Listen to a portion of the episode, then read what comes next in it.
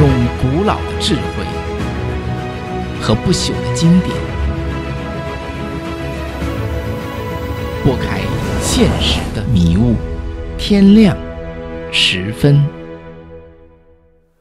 观众朋友，大家好，欢迎来到天亮十分的诗海扬帆啊！上一集这个诗海扬帆的节目呢，我们用一个我自己编的一个歌诀啊，把中国的各个朝代都串起来了啊。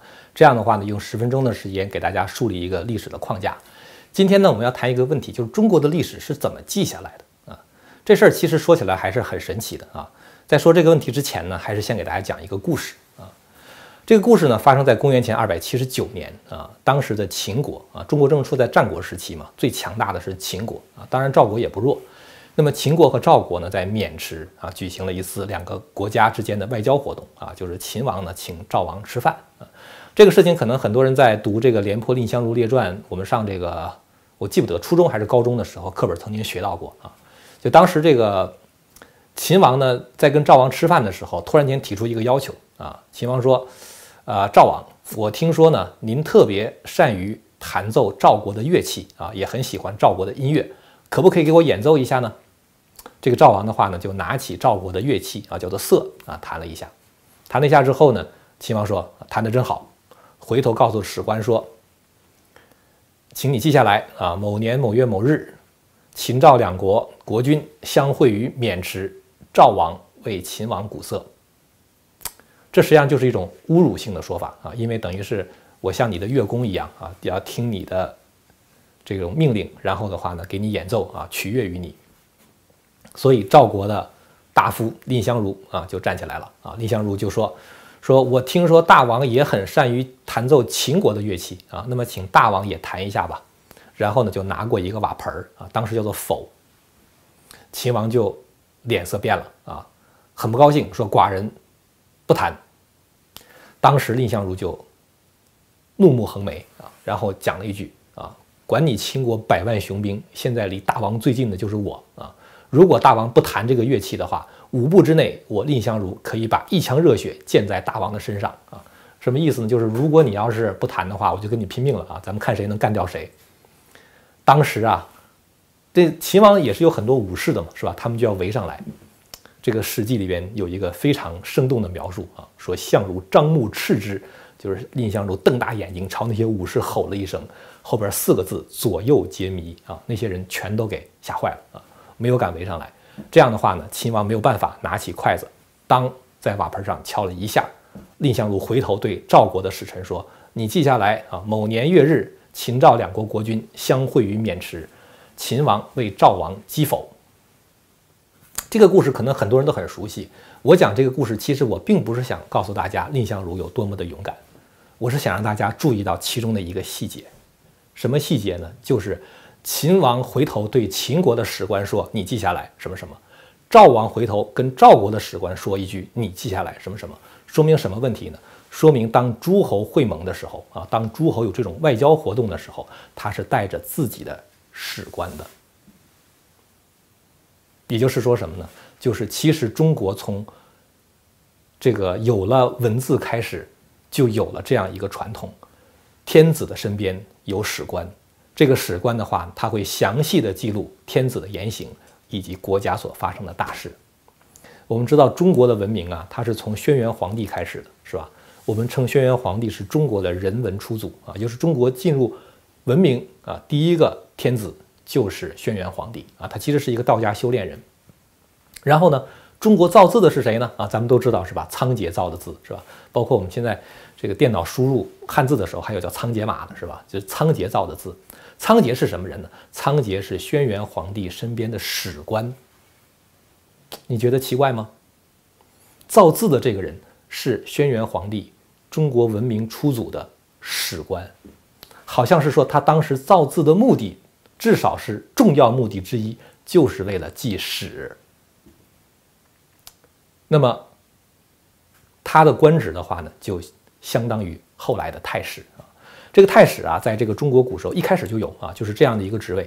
他除了记史之外，还做一件事情，就是观天象啊。他要看天上星星的变化，因为中国古代啊，他相信天人合一啊，就是天上的星星的变化和地球上的人事变化啊，它是相关的啊。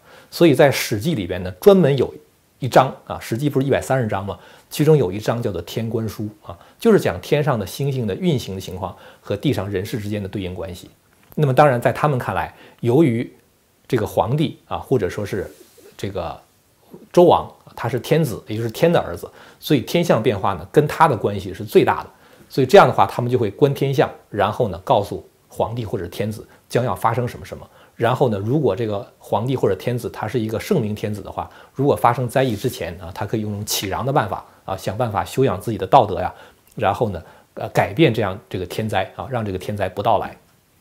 这样的事情，其实在这个中国史书中有很多这样的记载。就是我给大家举就举一个例子吧，当年隋文帝啊。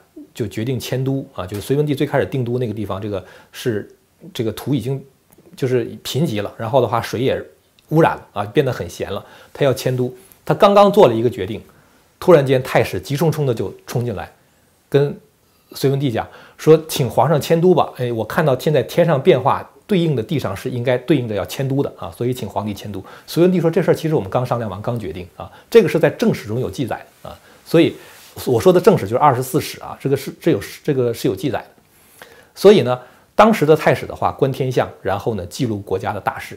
那么越到后来的话，这个史官的他的这个呃分类就越细啊。司马迁呢，在这个《史记》的最后一章叫做《太史公自序》啊，司马迁说：“我的祖先从颛顼帝的时候开始就做史官啊，因为轩辕皇帝就是我们说的人文初祖轩辕皇帝，他下一个。”继他位的就是颛顼啊，颛顼完之后就是帝喾啊，也就是说司马迁的祖上实际上接的是轩辕皇帝身边仓颉的那个位置啊，他叫做什么仲离氏啊，叫什么氏，他接的是仓颉那位，然后就一直做史官，一直做到司马迁这儿，所以他们家做史官的话，你可以看做了差不多都快两千年了吧，一直到他的父亲司马谈做太史，他的父亲司马谈去世之后，司马迁又做太史啊，所以太史这个职务的话，其实是他们家。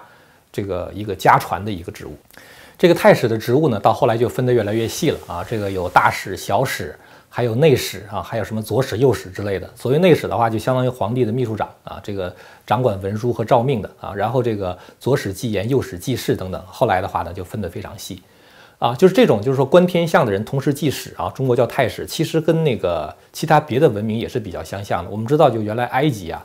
就记载埃及历史的，那就是大祭司啊。大祭司的话，他其实也是观天象啊。完了之后的话，记史。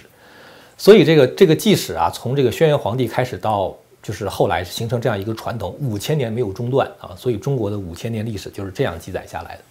那么到了元魏时期啊，所谓元魏的话就是北魏啊。后来因为孝文帝迁都，把那个拓跋姓改成元嘛，所以叫元魏。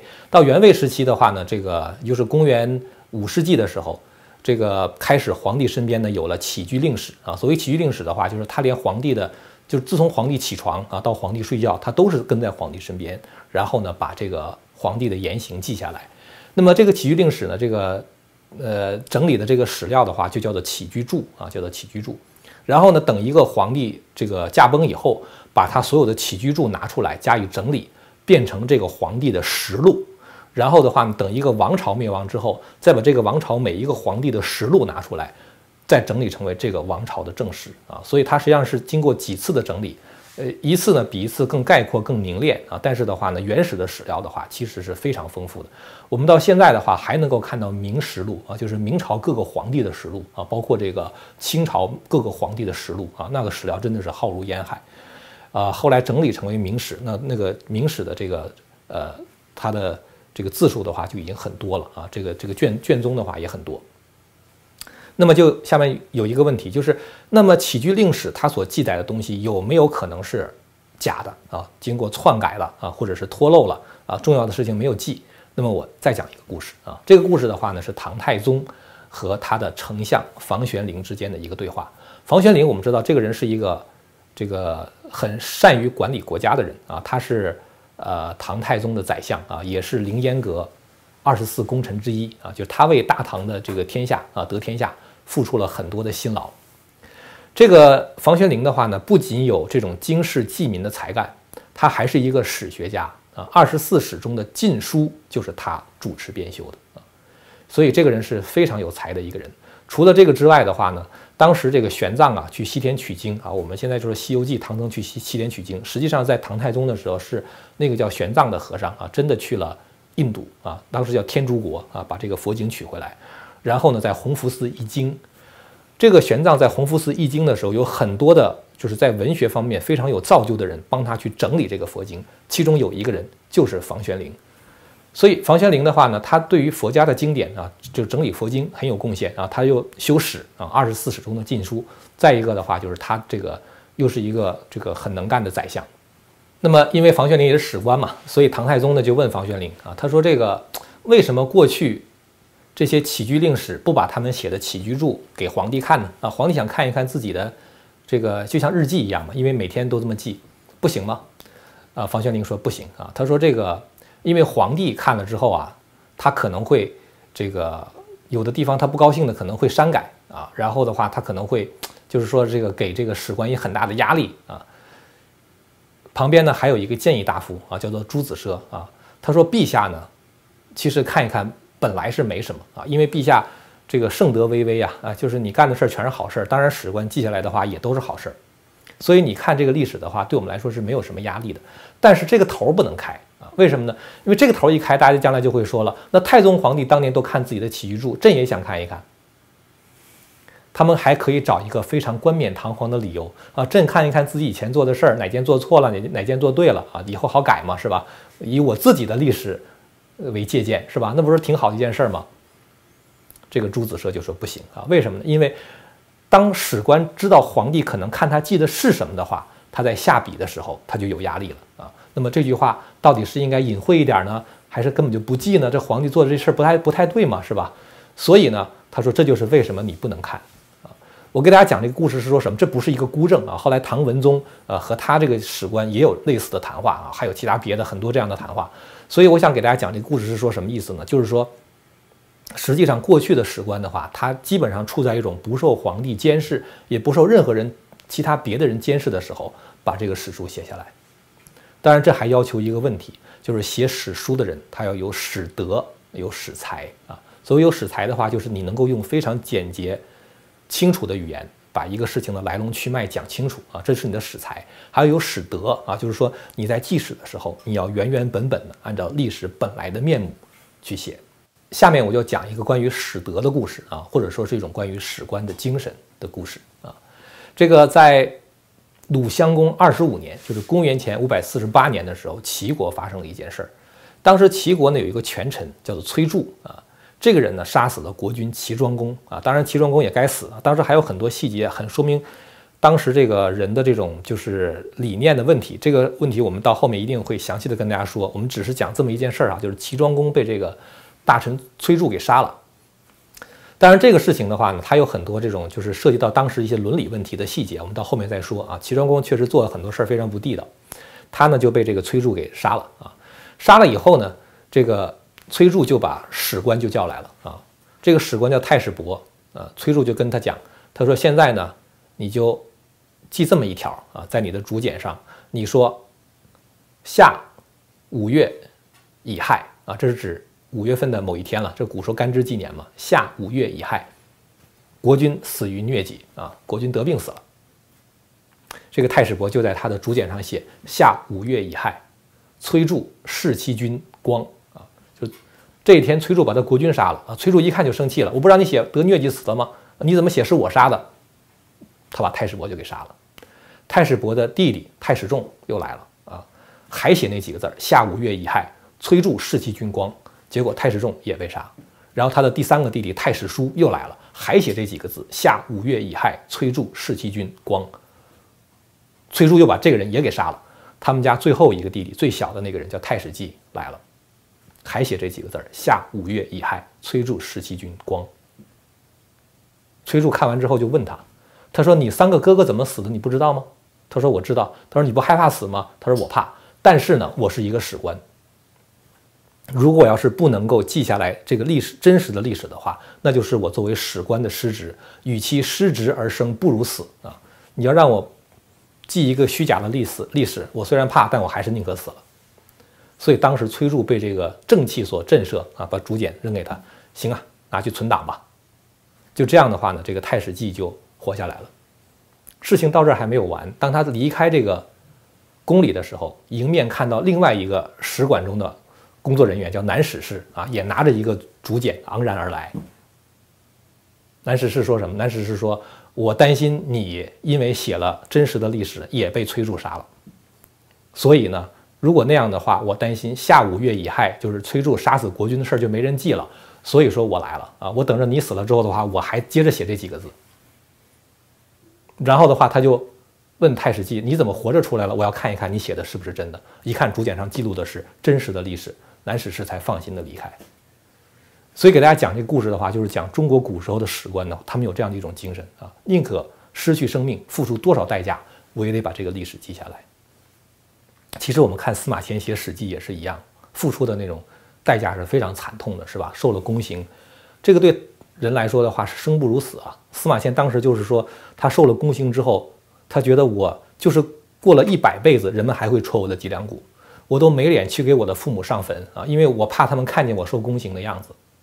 然后他说，我在家里边待着的时候，每一天，我一想起这个事情，我的这个肚子里边肠子都会绞到一块儿。然后出去的时候的话，我都在家里边坐不住嘛，出去的时候又不知道去找谁，因为他已经是一个宦官了，他和当时。跟他交游的士大夫已经是完全两个社会阶层，他的朋友都没有了。他就是说，他当时常一日呼呼而久回啊，是以常一日而久回，居则呼呼若有所亡，出则不知其所往，每念思耻，汗未尝不发背沾衣也。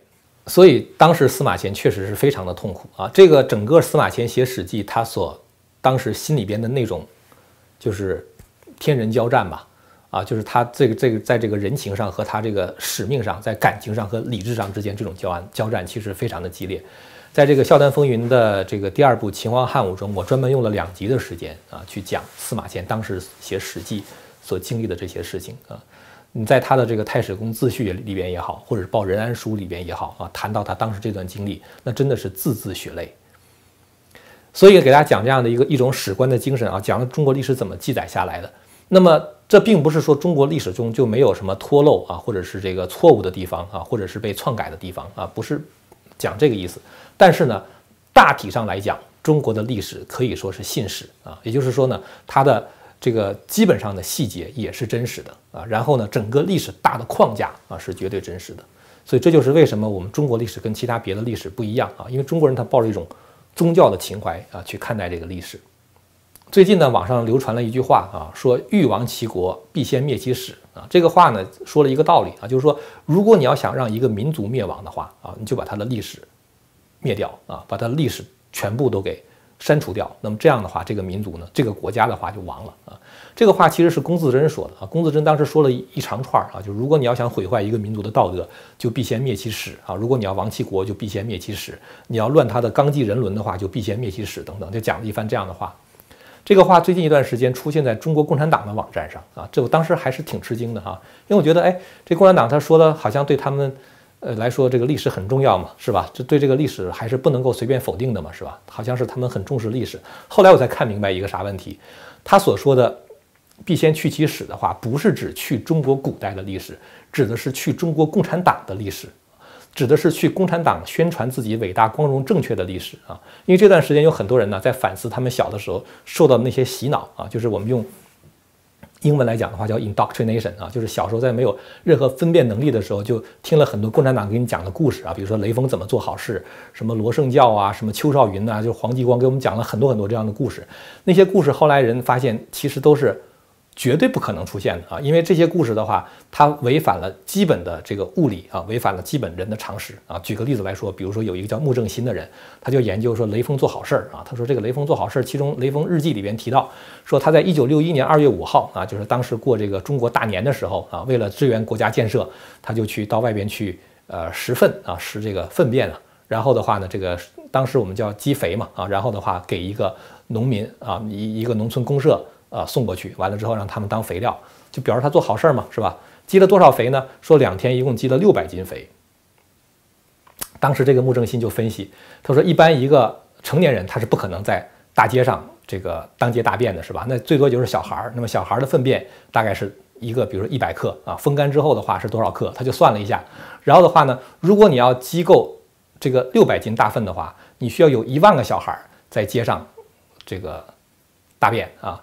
然后的话呢，他说，如果他因为他说的是过大年的时候，过大年的时候，大家肯定都要把街道打扫干净，是吧？他就说雷锋为了宣扬自己做好事，竟然在两天的时间内，在抚抚顺的大街上捡到了一万多份人的粪便啊！他说这怎么可能呢，是吧？他显然是假的，是吧？他这么一分析的话，大家就开始笑了，大家觉得啊，这共产党这个原来是骗我们的，是吧？包括他又分析什么，比如说邱少云呐、黄继光，就是很多人在分析这些事情嘛，就说共产党当时所说的那种伟大、光荣、正确的历史全是假的。